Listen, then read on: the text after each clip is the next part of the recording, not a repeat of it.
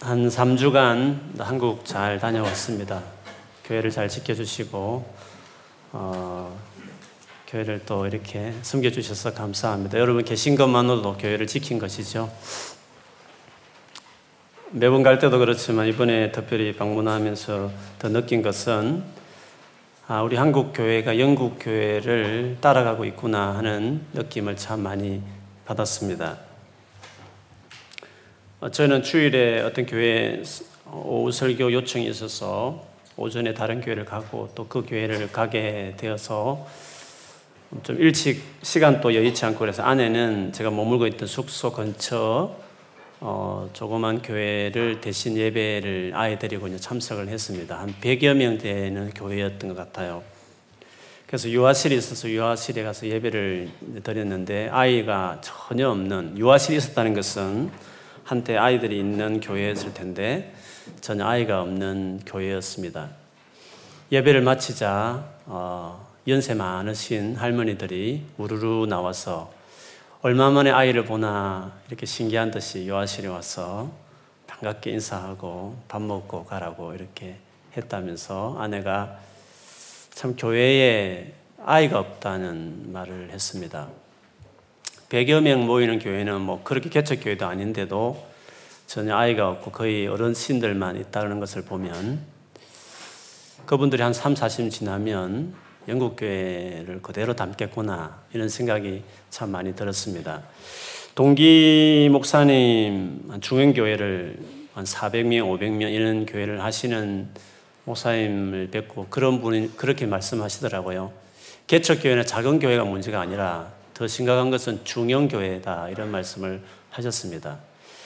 조그만 교회는 그래도 가족 같아서 끈이 있고 사랑이 있어서 그래도 교회가 이렇게 어, 정이 있어서 다니지만 중형교회는 그런 가족 같은 조그만 교회 같은 그런 느낌도 별로 없어서 조금 교회 문제가 있으면 그냥 교회를 옮겨버리고 옮겨버리는 일들이 많다 하면서 중형교회가 더 문제다, 더 심각하다 이런 말씀을 하셨습니다. 특별히 그런 현상이 이제 많은 것이 이제 젊은 청년층에 더 많다고 하시더라고요. 제 동기 목사님은 참 훌륭하게 목회하시는데 대학 청년부가 제일 신경을 많이 쓴다고 제일 어렵다 이런 말씀을 하셨습니다. 주일학교나 또 중고등부까지만 해도 부모님의 영향이 있어서 그냥 그 교회를 출석합니다. 그런데 딱 대학을 가거나 혹은 뭐 직장을 찾게 되면 이제 뭐 여러 가지 대학의 공부도 있을 것이고 직장에 뭐 밤늦게 일하는 것도 있을 테니까 교회를 떠날 일들이 이제 이유들이 많아지면서 교회를 떠나는 젊은이들이 이제 많아지게 되는 거죠. 또 교회를 있어도 아무래도 체계가 없고 또 청년이 의도하는 예배나 혹은 어떤 그 필요한 그 지적 요구들을 채워주지 못하기 때문에 결국 어떤 사모하는 젊은이들도 그 교회를 떠나서 어, 그렇게 체계가 잘 돼 있는 청년에게 좀 맞는 예배나 또는 그런 채워 양육 이렇게 뭔가 갈망을 채워주는 소위 말하는 대형 교회로 몰리게 되는 그런 상황이 되어서 작은 교회뿐만 아니라 중형 교회도 특별히 청년에는 약하고 열악하다 이런 말씀을 많이 하셨습니다. 그렇게 보면 이런 식으로 가면 어, 한국 교회는 영국은 천 년 이상 해도 이 정도 그래 버텼는데 우리 한국은 120년 남짓됐는데 이 정도 현상이 있으니까 몇십 년 흐르면 영국 교회 그대로 닮아가겠구나 이런 마음이 참 많이 들었습니다. 왜 교회가 그렇게 되었을까? 물론 뭐 시대가 바뀌고 그런 것도 있겠지만 어떤 의미에서 시대가 바뀌었을까 하는 거죠. 교회는 왜 이 시대에서 그렇게 현상으로 어, 약해지는 모습을 보여지게 되었을까 하는 것입니다. 그 이유는 가장 큰 이유는 교회가 정말 반드시 지켜야 되었을 교회의 본질, 그 본질을 놓쳐버리고 대신 세상에서 소위 말하는 세상이 대단하다고 말하는 세상을 사랑하고 세상을 따라가는 그 일을 하면서 어, 교회가 그렇게 어려움 지경에 처하게 된 거죠. 한때 그냥 세상이 또 어려웠을 때, 살기 힘들고 어려웠을 때, 전쟁통에 혹은 가난 때문에 힘들었을 때는 그냥 가만히 있어도 교회가 되었을 수 있었겠지만 교회가 힘이 되고 위로가 되었을 수 있었겠지만 이제 살만하고 세상에 화려한 것들이 많아졌을 때에는 그때에는 그냥 있으면 이제 안 되는 것이죠. 사실 그때 세상에서 줄 수 없는 아무리 세상이 화려해도 세상이 갖고 있지 않는 교회만 가지고 있는 교회 안에서만 찾을 수 있는 그 교회의 본질을 더 강하게 붙들고 그걸 살려서야 교회가 버티게 되는데 교회가 그렇게 하지 않고 가만히 있어도 되는 그때 시절을 아직도 어, 그리워하면서 그냥 그것을 생각을 생각하지 않고 그냥 있다 보니까 어느새 교회가 세상을 쫓아가 버리게 되는 세상을 사랑하게 되면서 이런 문제가 심각하게 되었다라고 볼 수 있는 것이죠. 그래서 교회가 가장 무서운 것은 뭐 이단도 아니고 혹은 뭐 극단적인 무슬림 이슬람 이슬람교가 우리 한국 교회나 교회의 위기가 아니라 모든 영적 지도자들이 다 말하듯이 세속주의, 세상을 사랑하는 그 썰물 같은 그 가치들이 교회를 휩쓸었고 교회가 그것을 전혀 준비하지 않고 같이 확 휩쓸려 갔기 때문에 결국 어, 이런 풍요의 시대, 풍요로운 국가에서는 교회는 여지없이 이렇게 버티지 못하는 일들이 생겼다는 거죠. 세속주의 혹은 세상을 사랑한다고 말할 때에는 크게 두 가지를 우리가 염두에 둘 수 있어. 그거 하나는 세상의 재미, 소위 말하는 그 즐거운 거, 이것을 이제 추구하는 거죠. 그리고 세상의 어떤 풍요, 세상의 어떤 높은 어떤 성취, 성공 이런 것들이 세상이 강조하는 가치들인데 세상이 그런 가치를 추구하는 그것을 교회가 그대로 따라가기 시작하면 교회는 여지없이 이제 힘을 잃게 되는 거죠. 세상의 즐거움을 쫓아간다 해서 뭐 밤문화를 즐긴다 그렇게까지 생각하지 않더라도 스포츠를 좋아하고 그것이 막 관심거리가 되고 여행 그리고 맛집 어, 이런 것들이 중요한 관심거리가 교회가 되기 시작할 때 세상에 다 그걸 중요하게 생각하니까 건강, 어떤 외모, 패션 이런 어떤 어떤 재밌고 즐거운 것들이 교회마저도 그것이 중요한 관심이 돼버리면 모일 때마다 구역에서 셀 안에 소그룹 안에서 그것이 대화의 주 내용이 돼버려 버리면 세상이 중요하게 생각하는 어떤 즐거움, 행복 어떤 재미, 이런 것들이 관심이 돼버리게 될 때 그 교회가 세속적이 되었다. 이렇게 이야기하는 거죠. 어떤 성공, 어떤 집 사는 거, 자동차 이야기, 대학 어떻게, 어떻게 들어갔는지, 직장은 어떻게 됐는지, 얼마나 또 성진을 했는지, 세상에서 얼마나 남들이 알아주는 어떤 지위를 확보했는지, 이것이 중요한 대화 내용이고 그것이 우리의 기도 제목의 주를 이루게 시작할 때 그것을 우리 일컬어서 교회가 세상을 사랑하게 되었다. 세상이 그것도 중요하게 생각하니까 교회도 그걸 중요하게 생각해서 하나님이 그것을 도와주는 신으로 기도를 해도 그런 것을 위해서 기도하고 열심히 교회를 나오는 것도 그것을 위해서 또 교회를 열심히 나오는데 왜 그것을 하나님이 안 해주냐고 믿어서 무슨 소용이 있냐고 그런 식의 어떤 자연스러운 생각과 말들이 교회가 세속화되었다 이렇게 이야기하는 것입니다. 이것은 남의 이야기 아니라 어쩌면 우리의 이야기고 우리가 만날 때 믿는 사람이 만나도 어쩌면 그런 이야기들이 주를 이루는 이유는 우리도 어느새 정말 세속화되었구나 세상을 사랑하게 되었구나 이런 어, 생각을 하지 않을 수가 없는 것입니다. 이것이 가장 위험하다는 것을 이야기하는 거죠. 영국에서 이렇게 10년 정도 이렇게 목회를 하고 가끔 영국 교회 이야기를 듣다 보면 정말 쇼킹한 일들이 있습니다. 어, 다른 교회 사회 가신 어떤 전도사님께서 뭐 하나님 부르시면서 저 영국 시골에 뭐 성교한다는 마음으로 특별히 한인 교회만 있다 보니까 이렇게 성교의 마음이 있지만 잘 안 되어서 아예 사임하고 영국의 저 지방에 어떤 특별히 뭐 연계되어서 그 교회에 가서 그 교회를 중심으로 전도하며 기도하겠다는 마음 가지고 가신 전도사님이 계셔요.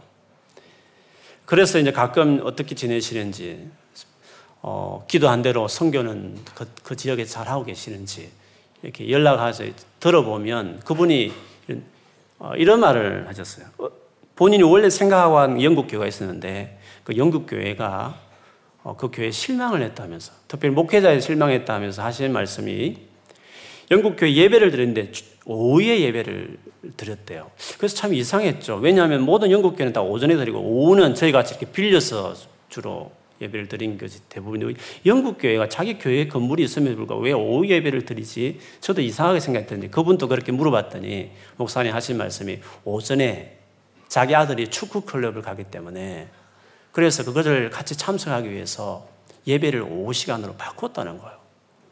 그래서 그 말을 들을 때 참 이해 안 된다.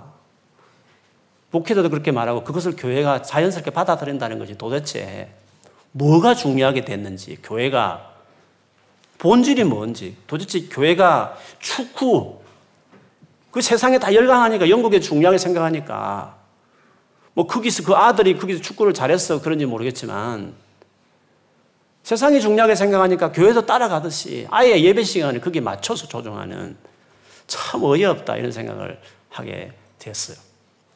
그 전에 또 어떤 목사님이 런던에 있는 교회입니다. 어떤 그 담임 목사님이 마라톤을 되게 좋아하는데 런던 마라톤 대회에서 예배를 아예 그날은 없고 그 마라톤에 참석했다는 이야기를 들었어. 여름 휴가를 맞아서 해변가에서 벤치에서 수영복 입고 이렇게 영상으로 그 주일 예배 드리는 그 교회에 인사하는 그래서 주일날 성도들은 교회에서 예배 드리면서 영상으로 당신의 목사님이 해변가에서 이렇게 잘 있냐고 이렇게 반갑게 인사 그렇게 했다는 거예요. 저도 목사지만 아무리 그렇지만 이렇게 되었나. 물론 영국에 훌륭한 목사님도 많이 계시지만 이것이 아무 문제 안 되게 받아들인다는 것이 참 충격적이다. 라는 생각이 들었습니다. 여행, 스포츠, 즐기는 거죠, 즐기는 거. 세상이 다 좋다고 생각하는 그런 것들을 자연스럽게 어느새 교회가 추구하고 그렇게 하는 것이 전혀 문제되지 않고 자연스럽게 받아들인 이 자체, 그걸 이끌어서 우리는 교회가 세속화되었다. 세상에서 중요한 것을 같이 따라가고 있다. 그렇게 이야기할 수 있습니다. 젊은이들은 그쪽으로 많이 갔고 연세 좀 있는 분들은 어, 어떤 성공, 어떤 세상에서 뭔가 내가 원하는 어떤 목표를 이루는 것, 이런 것들을 추구하는 이 두 가지가 세상을 쫓아가는 교회가 가지 말아야 돼. 뭐 열심히 해서 올라가는 것도 괜찮아요. 뭐 열심히 해서 올라갈 수 있으면 올라가야죠. 일부러 안 갈 필요는 없는 거죠. 그러나 그게 목적이 되지는 않죠, 우리에게는. 열심히 해서 어떤 자기 달란트를 잘 살려서 그 분야에서 좋은 자리를 얻고 정말 훌륭하게 영향을 미치는 사람이 되는 건 너무 당연한 거죠. 그리고 우리 삶에 주신 것들을 기뻐하고 어, 즐겁게 살아가는 것도 당연한 것이에요. 그러나 우리가 그게 본질이 아니지 않습니까? 교회가 그것에 맞춰서 살아가는 단체는 아니지 않습니까? 교회가 세상과 달라야 될 것이 있다면 분명히 달라야 될 것이 있는데 우리가 그것을 아무렇지 않게 닮아, 닮아간다는 것은 말이 안 되지 않습니까? 맞아, 영국계는 문제 있어. 그렇게 할 것이 아니라 한국에 가보니까 한국도 정도는 좀 다를지 모르지만 몇십 년 지나면 자연스럽게 받아들일 수 있는 경향도 있겠다 이런 생각들을 참 많이 했습니다. 10년 전만 해도 그렇진 않았는데 지금은 주일날 학원을 보내는 것이 너무 당연한. 지금 대학이 너무 중요하니까 대학을 가야 직장도 찾고 또 좋은 대학을 가야 좋은 직장도 찾기 때문에 그, 그래야 앞으로 세상에 이제 성공의 길을 갈 수 있으니까. 주일이라도 내일 월요일 시험이면 하루 정도는 학원에 중요한 쪽집게 마무리 어떤 수업이 있다 그러니까. 근사님이든지 장로님이든지 심지어 목사님이든지 간에 학원이 그날은 중요한 거죠. 그래도 일부 예배라도 이런 8시나 9시 예배 드리고 가면 그래도 감사하고 아니면 새벽 예배라도 들어가서 어떻게 하든지 학원이 중요해버리는 그것이 아무 문제가 안 되는 그 너무나 당연시 여겨지는 이 풍토들이 저는 참 두려웠습니다. 그래서 학원 시간 따라서 예배 시간을 옮기지 않는다는 보장이 어디 있겠습니까? 영국계를 탓할 게 아니라 여러분 가운데 유학하고 오신 여러분 가운데서도 그런 식으로 고3 시절을 보낸 분이 있는지 모르겠어요. 여러분 언제 않았지만 부모님이 이놈아 대학을 들어가야 그래도 주를 위해 살지. 일단은 중요한 시기니까 그렇게 하라고 했어. 했는지도 모르겠어요. 이것을 그냥 쉽게 넘길 것이 아니라 교회가 어느새 어떤 즐거움, 재미, 어떤 기쁨, 세상에 주는 무언가를 같이 우르르 스포츠를 추구하고 우르르 외모를 추구하고 우르르 패션을 추구하고 우르르 맛집을 가고 우르르 관광을 다니고 그것이 사, 삶의 낙이라고 여기는 분위기들. 그리고 어떻게 하든지 성공과 출세를 위해서 그게 목적을 두고 살아가는 그냥 한없이 질주하는 우리의 삶들 그걸 이끌어서 성경은 그것이 세상을 사랑하는 거다. 교회가 다른 것이 뭐냐? 그냥 열심히 교회 나오고 좀 착하게 살고 죽으면 그냥 천당 가는 거? 그게 교회가 세상에서 세상과 다른 차이점이냐 하는 거죠. 이 세상을 살면서 여기에 이 세상에서 살아가면서 교회가 뭐가 다르냐는 거죠. 세상과 다른 우리의 가치는 도대체 어디에 있느냐는 거죠. 글쎄 뭐가 있죠? 그냥 예수 믿고 예배 드리고 그냥 착하게 좀 살고 열심히 사는 거 그게 다 아닌가요? 뭐 다른 게 뭐가 더 있죠? 그래서 그냥 우르르 세상에 썰물처럼 밀려가면 같이 그냥 우르르 그냥 같이 가는 그것이 잘못인지 옳은 것인지도 분별하지 못한 채로 가버리는 세속적인 모습으로 가게 되는다는 것입니다. 그래서 성경에서 가장 우리에게 경계하고 경고하는 하나님의 말씀은 세상을 사랑하지 말라 하는 것이었습니다. 야고보서 4장 4절에 보면 가늠한 여인들아 세상과 벗된 것이 하나님과 원수됨을 알지 못하느냐 그런즉 누구든지 세상과 벗이 되고자 하는 자는 스스로 하나님과 원수되는 것이니라. 신약에서는 세상을 사랑하지 말라는 요한일서에도 나오지만 야고보스 4장에서도 세상을 사랑하는 것은 하나님과 원수되는 거다. 어, 세상을 사랑하는 게 뭐지? 나 세상 사랑하지 않는데 그냥 교회 열심히 나오는데 세상을 사랑한다는 것은 조금 전에 말했던 것 이런 식의 그것이 이렇게 살아가는 거다 내 세상은 나는 아주 재밌게 내 인생의 목표 행복이다. 난 재밌게 즐겁게 행복하게 살아가는 것이 인생의 목적이다. 물론 행복해야 되지만 그 행복이라는 것은 제가 말하는 의미는 조금 전에 말씀드린 그런 의미의 행복만을 이야기하는 거죠. 그리고 세상에서 성공하는 것이다.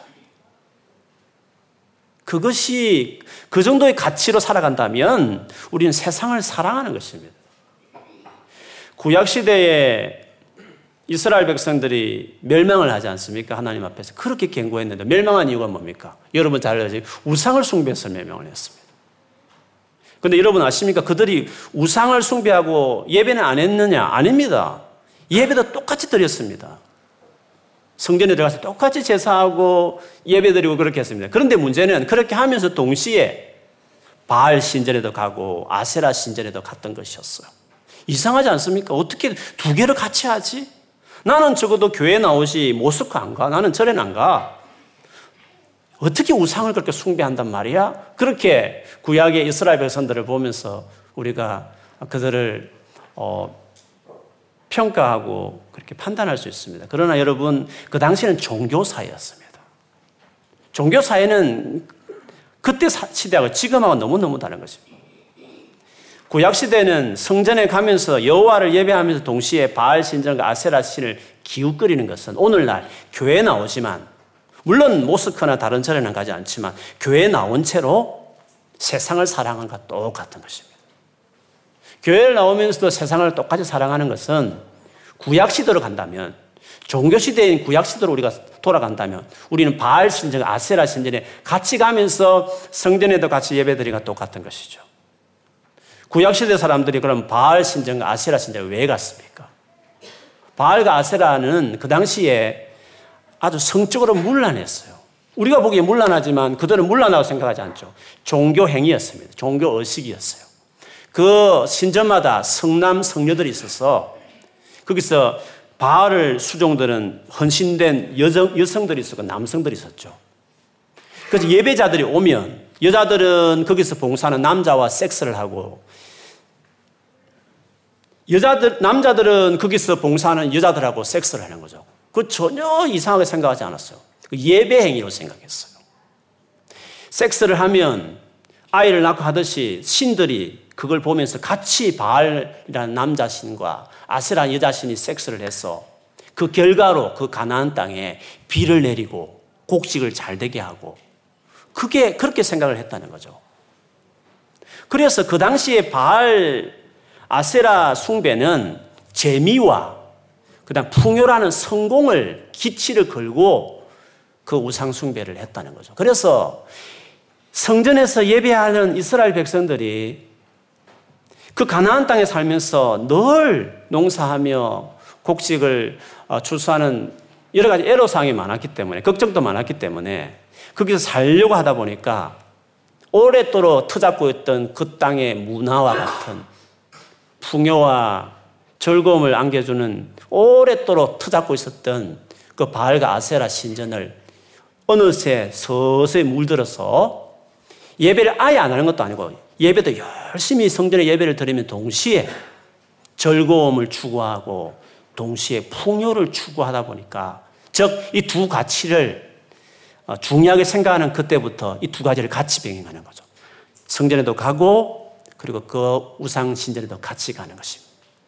물론 지금은 문명 사회니까 뭐 그렇게 두 종교 단체는 가지 않지만 이렇게 교회에 앉아 있어도 바알과 아세라 신이 추구했던 즐거움과 풍요를 추구하고 살아가면 구약 시대로 타임머신을 타고 만약 간다면 우리는 마치 이스라엘 백성들처럼 성전에도 예배하면서 동시에 바알 신전과 아세라 신전이 같이 가고 있는 것과 똑같다는 것이죠. 그래서 세상을 사랑하는 것은 적당히 하나님이 이해하는 정도가 아니라 성경에 의하면 하나님과 원수되는 것이다. 하나님과 같이 갈 수 없다. 그렇게 이야기했습니다. 그러므로 오늘날 우리 한국교회의 위기는 주일날 아무 생각 없이 예배를 같이 학원을 보내는 그 세속주의가 당연시 돼버린 분위기들.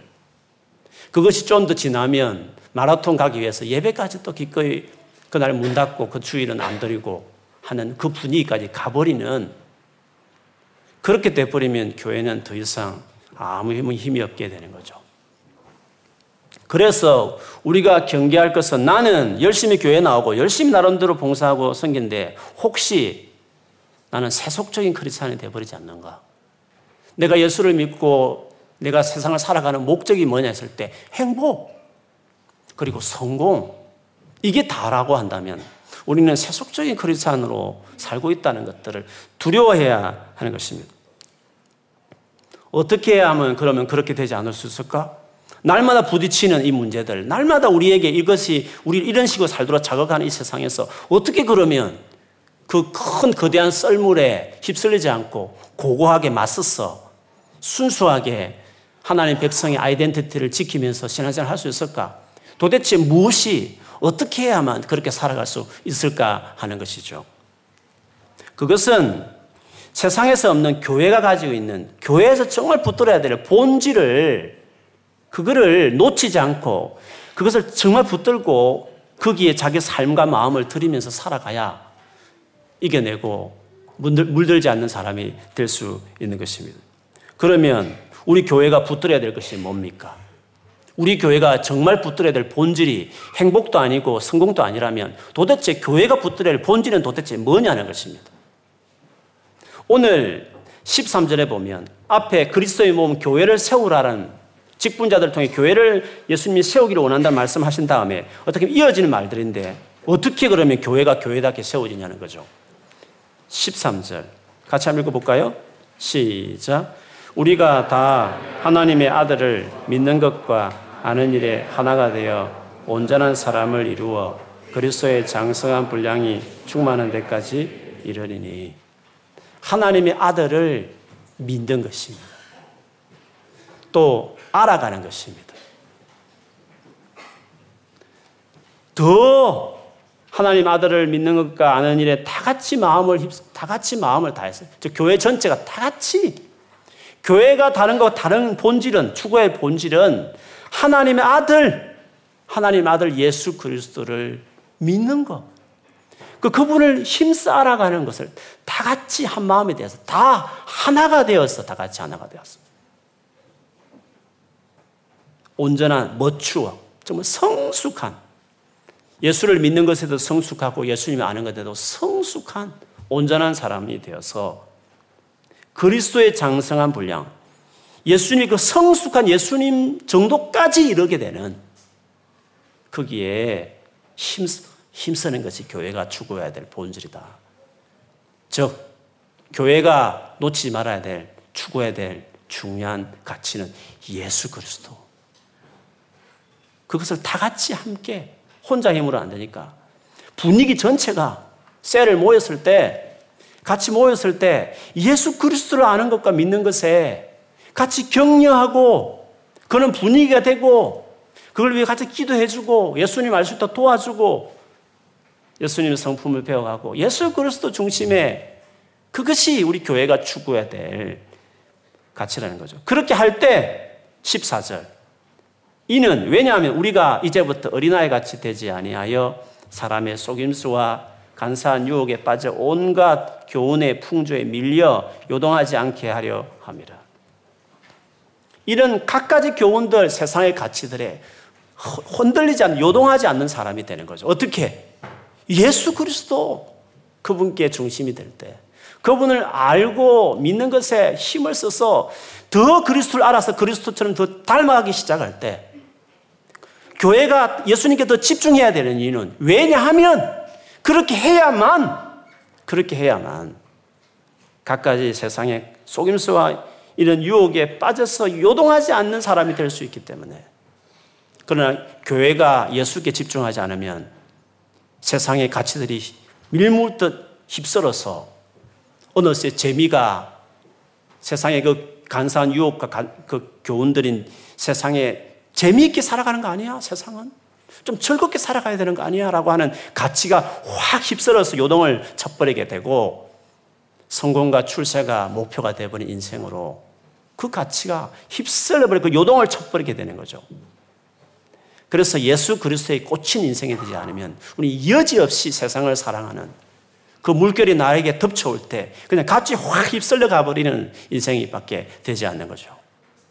그래서 우리가 세속적인 그리스도인이 되지 아니하고 교회가 교회다 하는데 제일 중요한 것은 우리가 다 우리 모두가 다 하나님 아들을 믿는 것과 아는 일에 하나가 되고 온전한 사람을 이고 그리스도의 장성한 훈련까지 이르러야 된다고 이야기했어요. 그래서 15절에 동시, 똑같이 오직 사랑 안에서 이렇게 서로 사랑하고 의지하는 가운데 참된 것을 그냥 만나서 밥 먹고 커피 마시면서 그냥 친한 정 쌓는 거 말고 그거는 어디에도 다 있습니다. 안 믿는 분들 가운데 정말 사랑이 많고 정이 많은 관계가 너무너무 많습니다. 우리는 그 정도의 그냥 친한 관계 정도가 아니라 사랑 안에서 참된 것을 하여 참된 것이 뭡니까? 참된 것. 진리. 지금까지 말한 대로 하면 예수 그리스도 그 참된 예수 그리스도를 알아가는 일에 함으로 범사의 그에게까지 자랄지니 그는 머리니 곧 그리스도라. 계속 그리스도를 강조하지 않습니까? 그리스도가 지금 중심에 교회는 써야 된다는 것을 계속 강조하지 않습니까? 그렇게 해야만 세상에서 우리가 살아남고 물들지 않고 휩쓸려 가지 않다라고 이야기했습니다. 그러므로 우리가 중요한 것이 있다면 예수 그리스도 중심의 삶으로 자기 삶을 헌신하지 않으면 여지없이 세속적인 크리스찬이 된다. 교회가 예수 그리스도에게 집중하지 않으면 여지없이 세속적인 교회가 되어버린다는 것을 성경에서 증거하고 있고 오늘날도 우리가 보고 있을 뿐만 아니라 우리도 그 길을 갈 수밖에 없는 거죠. 그러나 예수 그리스도를 알고 믿는 일에 집중하기 시작하면 끄떡없는 것입니다. 교회의 본질은 거기에 있는 것입니다. 그래서 교회의 코너스톤 모퉁이돌을 예수 그리스도로 말했고 교회의 머리를 역시 예수 그리스도로 말한 이유는 기초도 예수 그리스도지만 우리를 지도하는 것도 머리도 예수 그리스도로 말했기 때문에 교회는 예수 그리스도 중심이 되어야 된다는 것을 이야기하는 것입니다.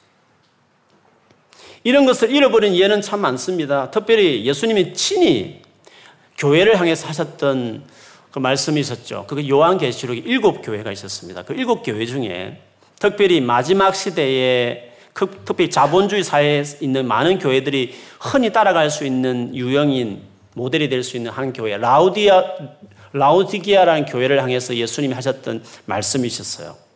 거기 보면 마치 세속적이 된 세상을 사랑하는 교회의 한 표본과 같은 거죠.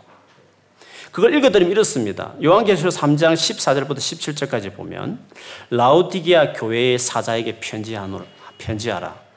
아멘이시요 충성되고 참된 정인이시요. 하나님의 창조의 근본이신 이가 이르시되 내가 내 행위를 아노니 내가 차지도 아니하고 뜨겁지도 아니하도다. 내가 차든지 뜨겁든지 하기를 원하노라. 내가 이같이 미지근하여 뜨겁지도 아니하고 차지도 아니하니 내 입에서 너를 토하여 버리리라. 내가 말하기를 나는 부자라. 부족하여 부족한 것이 없다 하나 내 곤고한 것과 가련한 것과 가난한 것과 눈먼 것과 벌거벗은 것을 알지 못하는도다. 분명히 예수께서는 이 라우디가 교회가 세속적인 교회였고 부유하다고 말했다는 거죠. 부족한 것이 없다 할 정도의 교회였으니까. 근데 주님은 그 교회를 심각하게 생각했습니다. 토하여 버리고 싶다. 뱉어버리고 싶은 심정이다. 라고 그 교회를 향해서 말씀하십니다. 그런데 아이러니한 것은 정작 그렇게 위기 속에 있는 교회였지만 그 교회는 그걸 몰랐다는 거죠. 알지 못한다고. 벌거벗은 거, 눈먼 거, 가련한 것들을, 가난한 것을 알지 못한다고. 심각한 상황이 있는데 불구하고 더 큰 위기는 그 자체를 모른다는 것입니다. 자기가 심각한지를 모르고 있다는 거죠. 세속적인 교회와 그리스도인들은 심각한데도 불구하고 그걸 심각하게 생각하지 않는 거. 왜? 잘 나가고 있거든요. 왜? 그냥 재미있거든요. 왜? 그냥 삶이 풍요로우니까. 그걸 크게 문제시하지 않는 것이죠. 그런데 주님은 토하여 버릴 정도로 심각하다. 근데 더 심각한 것은 그런 지경에 있는 것을 모르고 있다. 라고 이는 직접 예수께서 어떤 특정 교회를 향해서 말씀하셨는데 모든 교회들을 향해서도 성령이 교회들에게 하는 말씀을 들으랬기 때문에 이 같은 유행의 교회가 많이 있다는 것이죠. 그러면 이런 세속적인 교회를 향해서 주님은 대안을 제시했단 말이죠. 이 본문에 보면 라우디가 교회를 향해서 주님이 제시한 대안이 있었어요. 그 대안이 뭘까요? 세속적인 그리스도인, 세속적인 교회를 향해서 예수님께서 결국 advice 한 일이 있다면 뭘까요? 이어서 보면 이렇습니다. 내가 너를 권하노니. 그렇죠. 예수께서 counsel, 내가 너희를 이 문제를 시정하기 위해서 권한다 하시면서 어떻게 말했습니까? 세속적이 되지 마. 세상을 사랑하지 마. 목표를 다시 해. 그렇게 말씀하신 것이 아니라 예수님이 하신 어드바이스는 이렇습니다. 내가 너를 권하노니 내게서 from me 내게서 불로 연단하는 금을 사라. 그래서 부유하게 하고 흰 옷을 사서 입어 벌거벗은 수치를 보이지 않게 하고 안약을 사서 눈을 발라 보게 하라. 내게 사라고 말했습니다. 무슨 말입니까? 예수님에게는 금이 있고 흰 옷이 있고 안약이 있듯이 그들을 치료할 치료할 재료인 가난한 자들 위한 금 같은 벌거벗은 자들 입힐 옷 같은 눈먼 자들에게 눈을 밝게 할 안약 같은 것이 예수께 있다는 것입니다. 비록 교회가 세속적으로 흘렀고 내가 세상을 사랑하는 크리스찬이 되었어도 이것이 심각하구나. 라오디게 교회를 경고하는 이 말씀을 드리고 나도 그런데 심각하구나. 깨닫고 그럼 어떻게 해야지? 오늘부터 안 해야지. 그런다고 안 해지나요? 안 해지고 싶다고 안 해지는 것인가요? 방법은 해결책은 예수께 가는 것입니다. 예수님께는 그게 다 있기 때문에 내가 예수께 다시 집중해서 예수님께 그 필요한 것들을 사듯이 값없이 주시는 그 사듯이 예수께 가서 그 하나하나 해결책 되시는 그 해결책을 가지고 계신 예수님께 가서 사듯이 예수 그리스도의 중심의 사람으로 내 삶을 다시 바꾸면 내가 다시 예수님을 생각하고 예수님께 집중하고 예수님을 사모하고 예수님을 찾고 그렇게 주님 앞에 나가기 시작하면 세속적인 나를 주께서 하나하나 거치면서 변화시켜 주신다고 이야기하셨습니다. 그래서 예수 그리스도가 중심이라는 걸 이야기하죠. 그걸 잘 보여주는 것이 그 마지막 20절에 보면 이런 말씀하셔서 내가 문 밖에 서서 두드리노니 누가요? 내가 예수님이 중심. 예수님이 중심이 어떤 교훈을 새로운 교훈을 하나 주는 거 아니었어. 뭐 교훈을 다시 지켜라 그런 말씀을 하지 않으셨어. 뭐 죄짓지 마라 이렇게 교훈을 따라라 그런 말씀 어떤 새로운 또 다른 교훈집을 준 것이 아니라 내가 문 밖에 서서 두드리는데 문을 열고 나를 받아들이라고 말을 했습니다. 그래서 나와 더불어 먹고 나는 너와 더불어 먹었는 즉 예수 그리스도와 같이 살아가는 예수 중심의 인생이 되면 된다는 거죠. 그분께서 이런 모든 문제들을 해결해 주신다고 말씀을 하셨습니다. 그러므로 이미 다 알고 있는 것처럼 보여지는 예수 그리스지만 지식과 이론이 아니라 인격이신 살아계신 지금도 교제의 대상이 되신 지금도 나의 삶의 주인이 되실 수 있는 예수 그리스도 그 예수 그리스도를 내 삶에 모셔드리고 그분께 집중하기 시작하면 우리는 그 예수 안에 있는 놀라운 부활을 발견하고 세상의 것들은 배설물처럼 초라하게 보여져서 더 이상 세상에 눈 돌리지 아니하고 세상의 별별 말로 유혹을 다해도 화려한 것처럼 우리를 속이고 오라고 손짓을 해도 예수께 집중했더니 예수님께 더 집중했더니 예수님 누구신지를 사무에서 더 알아갔더니 세상의 것들은 진짜 초라하고 바울의 표현대로 똥오줌 같은 배설물같이 여겨질 정도 세상의 것들이 너무 초라하게 보일 지금까지 예수님을 깊이 알기 시작하면 우리는 절대로 세상을 따라가지 않는 정말 주님만 섬기는 사람이 되는 것이에요. 그러면 예수님의 가치를 발견해야 되는 것이죠. 예수님을 믿는 것과 아는 것에 다 힘을 합쳐서 하나가 되기 시작할 때. 그래서 예수님을 더 닮아가는, 예수님께 더 자라가는 사람이 되기 시작할 때 세상의 풍조와 간사한 유혹에 속지 않고 늘 흔들리지 않는 사람이 될 수 있다 하신 본문의 말씀 동일하게, 동일하게 요한계시록에서도 내게 오라. 문을 열고 나를 영접하라. 나와 같이 더불어 살아가는 살아있는 나와 펠로우십을 갖는 나 예수와 같이 살아가는 삶으로 너의 삶을 만들어 가라. 그러하면 절대 세상에 눈 돌리지 않는 놀라운 감추인 부활을 발견하고 모든 걸 팔아서 그 감추인 부활을 살만한 열정을 갖듯이 그 보석을 발견하듯이 내 안에 보석을 발견하는 그 일, 그때까지 나를 추구하라고 주님의 말씀을 하셨습니다. 오늘 본문에도 마찬가지였습니다. 16절에 그에게서 온 몸이 서로 도움을 주면서 받으면서 자라게 되고 세워진다고 말해요. 그에게서 그가 누굽니까? 예수 그리스도. 예수 그리스도에게 안약이 있고 금은 있고 옷이 있듯이 그에게서 예수를 추구하면 예수님을 찾으면 예수님을 믿고 아는 것에 추구하면 그분을 위해서 치유가 되고 회복이 되고 덮여지고 나아지는 것처럼 오늘 본문에도 그에게서 다 나온다는 거죠. 그에게서. 서로 이렇게 도움을 주면서 세워진다. 결국 해답은 예수 그리스도였다. 그래서 온 교회가 추구할, 교회가 붙들어야 될 본질은 세상에서 추구하지 않는 교회만이 추구하는 유일한 본질이 있다면 그는 예수 그리스도였다는 거죠. 여러분 교회를 나오면서 예수님을 추구하기 위해서 오십니까? 예수님 때문에 여러분 교회를 오십니까? 교회로 오는 이유입니까? 셀 모임 하는 이유입니까? 성경을 보는 이유입니까? 내가 예수, 내가 예수를 신앙생활하는 그 이유가 예수 그리스도가 정말 되어 있습니까? 그렇게 되어 있으시면 괜찮습니다. 세상이 어떻게 돌아가든지 간에 아무리 지금보다 더안 좋아지는 상황에 간다 하더라도 예수님이 주는 그 강력한 그 가치, 풍요로움이 우리를 딱 지켜주고 흔들리지 않도록 지켜주는 힘이 예수께서로부터 나오는 것입니다.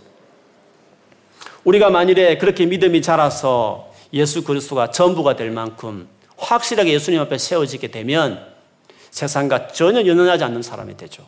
그 고백을 갈라디아서 6장 14절에 보면 바울이 그 말을 했습니다.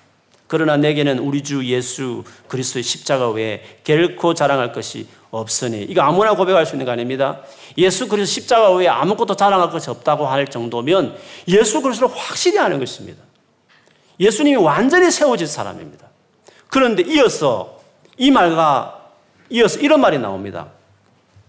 그리스도로 말미암아 보세요. 그리스도로 말미암아 세상이 나를 대하여 십자가에 못 박히고 내가 또한 세상을 대하여 그러하니라. 세상과 나가 완전히 못 박히듯이 결별했다는 것입니다. 어떻게 그게 가능합니까? 그렇게 안 하려고 해도 안 되는 일이 어떻게 가능해졌습니까? 그리스도로 말미암아. 그리스도 십자가 외에는 자랑할 것이 없을 정도로 예수 그리스도 십자가 전부가 되었을 때에는 이상하게 예수님만 추구했는데 세상을 향하여 못이 바뀌는 놀라운 일들이 따라온다는 거죠. 그렇게 세상을 쫓아가지 말아야지. 나 성공을 추구하지 말아야지. 나는 주를 위해 살아야 되지. 그렇게 다짐하고 그렇게 마음을 먹어도 안 되고 어느새 사업 현장을 들고 직장에 들고 공부 잘하는 아이들을 보면 어느새 나도 그렇게 돼야 되는데 불안해하고 어떻게 하지 진로가 걱정이 되는 계속 그렇게 불안한 나였지만 예수 그리스도를 알아가고 그게 추구하게 돼서 어느새 열심히 공부하지만 최선을 다하지만 적어도 불안한 거 초라하고 두려워하지 아니하고 오히려 세상의 그 모든 것에 아예 못 박힌 사람처럼 세상과 관계없이 살아가는 사람 같이 자유, 평강 그렇게 될 수 있는 사람이 가능한가? 가능하죠. 예수 그리스도를 깊이 아는 사람이 되어지면 가능하게 되는 것입니다. 갈라디아서 5장 24절에도 그리스도 예수의 사람들은 그리스도 예수의 사람들은 육체와 함께 그 전, 정욕과 탐심을 십자가에 못 박았느니라. 그리스도 예수의 사람이 되면 예수 그리스도 중심의 사람이 되면 자기 육체와 함께 그 재짓게 하는 육체와 함께 그 전, 정과 욕심까지도 십자가에 못 박아버리는 사람이 될 수 있다라는 것입니다. 여러분 의지가 약해서 그런 거 아닙니다. 여러분 여러분이 뭔가 부족해서 그렇게 게 아니라 예수 그리스도를 아는 것과 믿는 것이 부족해서 그런 것입니다.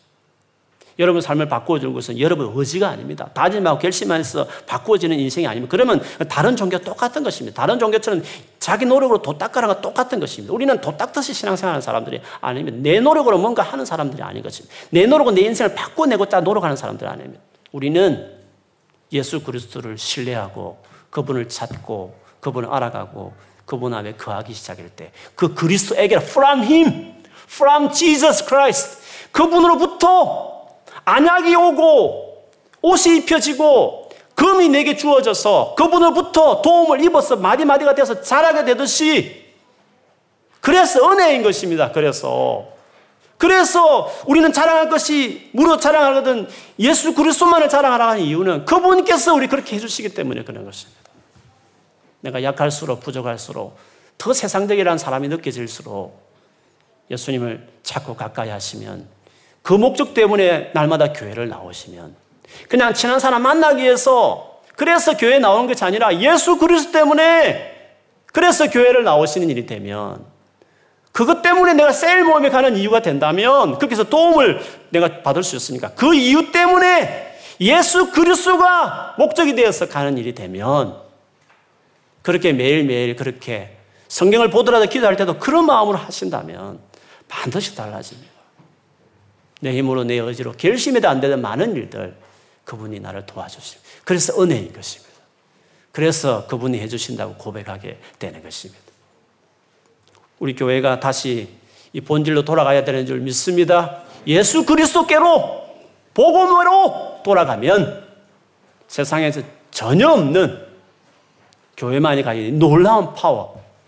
하나님 아들이 오셨고 그 아들이 준 그 죽음이 가져온 엄청난 임팩트들을 예수를 알아가는 그 삶에 경험해서 그 삶이 바뀌고 새롭게 되는 놀라운 일들이 나타나게 되는 것입니다. 오늘 어, 교회 우리 31살 된꿈 있는 교회에 많은 세월이 흘렀는데 우리 교회가 더 예수 그리스도의 더 흔들려서 가고 예수 그리스도를 알게 하는 공동체가 되어서 정말 이 세상에서 세상을 거슬리고 세상에서 빛과 소금의 역할을 감당해내는 정말 생명, 생명을 안겨주는 많은 하나님의 사람들이 우리 교회를 통해 어, 배출되고 또 함께 예배하는 저와 여러분이 앞으로 우리 남은 그 남은 시대 이 세상 가운데서 그 영향력을 미치는 그리스도 예수의 사람으로 살아가는 놀라운 일들이 일어나기를 그런 교회가 되어지기를 주의 이름으로 축원합니다. 아멘. 같이 기도하겠습니다.